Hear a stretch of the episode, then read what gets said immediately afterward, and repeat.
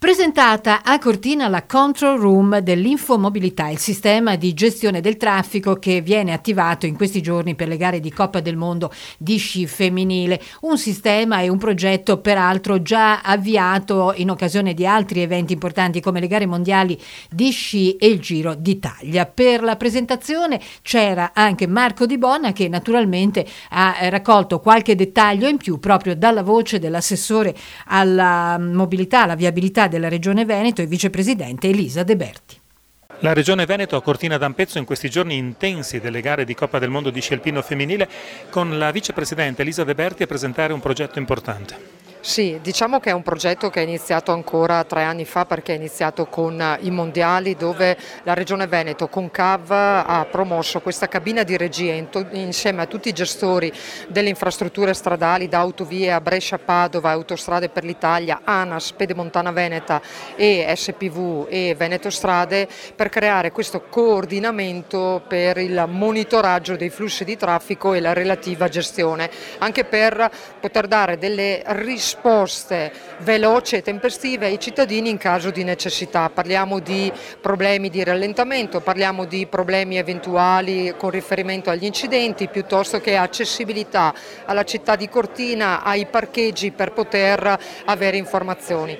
In questi, quest'anno diciamo che tutti questi servizi verranno dati tramite personale fisico che sarà presente in strada, ma l'obiettivo è quello di arrivare ad una piattaforma e ad un'app dove oltre a tutte le informazioni sui flussi di traffico ci sarà anche un servizio di intermodalità spento, spinto. Stiamo parlando di una piattaforma MAS eh, dove la Regione Veneto ha avuto accesso ad un contributo ministeriale e con questo contributo di 2 milioni e 300 mila euro stiamo elaborando questa piattaforma per essere pronti ovviamente perché la Coppa del Mondo femminile è un test anche quest'anno che facciamo per essere pronti per la gestione della mobilità in occasione delle Olimpiadi. I grandi eventi sono delle eccezionalità, ma la gente della montagna si confronta ogni settimana, ogni fine settimana con le difficoltà al momento del rientro. Certo, i grandi eventi sono delle eccezionalità, ma sono quelle eccezionalità che ti permettono di avere quei finanziamenti eccezionali per poter dare delle risposte ai cittadini. Sappiamo benissimo che le Olimpiadi sono state l'occasione per tornare a parlare in maniera seria perché fino a quel momento se ne parlava ma di concreto non c'era nulla sia della variante di Longarone che della variante di Cortina. Ovvio che siamo tutti consapevoli che sono due varianti che non saranno pronte per le Olimpiadi, ma saranno una legacy, un lascito che le Olimpiadi daranno al territorio. Credo che sia una, un lascito importante perché parliamo quasi di un miliardo solo di queste due eh, varianti di investimenti e poi ci sono tutte le riqualificazioni comunque a livello territoriale, il miglioramento dell'accessibilità a Cortina. Eh, stiamo cercando di dare delle risposte. Ricordo che con i mondiali ci sono stati degli altri investimenti eccezionali che sono stati la variante di Tai, la variante di, Vi, di, eh, San, di Valle e la variante di San Vito.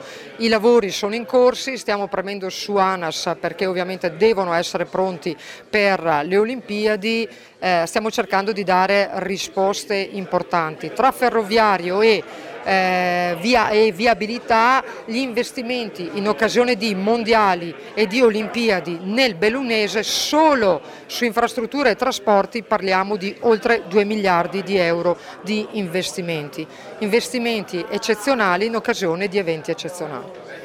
Attenzione anche al particolare, anche alle difficoltà che vivono i paesi, lo sottolinea il sindaco Gianluca Lorenzi. Sindaco Lorenzi, periodicamente ci sono queste presentazioni di questi grandi progetti, però poi noi ci confrontiamo quotidianamente con le difficoltà del ponte che non finisce e della strada che non si apre.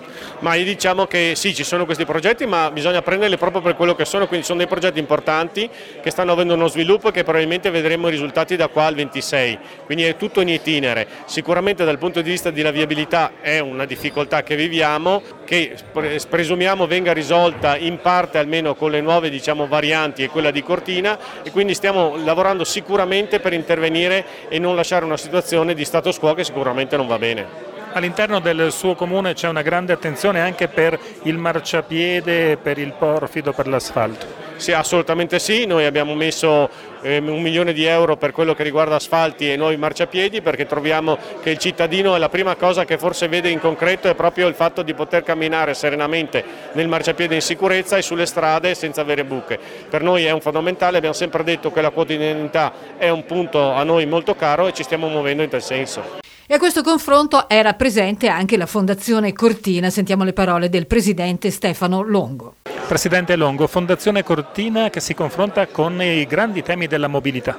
Beh, è uno dei punti principali, perché se noi organizziamo i grandi eventi e non curiamo la mobilità e i trasporti, beh, tarpiamo le ali a tutti gli appassionati, alla popolazione, quindi dobbiamo avere assolutamente come obiettivo la qualità della gestione della mobilità e dei trasporti, non per nulla in Fondazione abbiamo un nucleo dedicato che si occupa solo di quello, anche professionalmente molto qualificato e quindi non potevamo mancare a questa manifestazione perché è uno degli aspetti integranti della buona riuscita di un grande evento.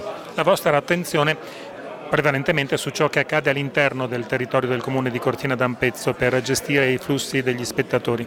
Sì, però teniamo in seria considerazione tutta, tutta l'area più ampia, tutto l'accesso. Ricordo che a Cortina d'Ampezzo ci si arriva da quattro grandi direttrici e le quattro grandi direttrici devono essere tutte presidiate, se no rischiamo veramente di, di non soddisfare l'esigenza delle persone di venire a Cortina e di venire a vedere le gare. Per noi questo è un obiettivo primario.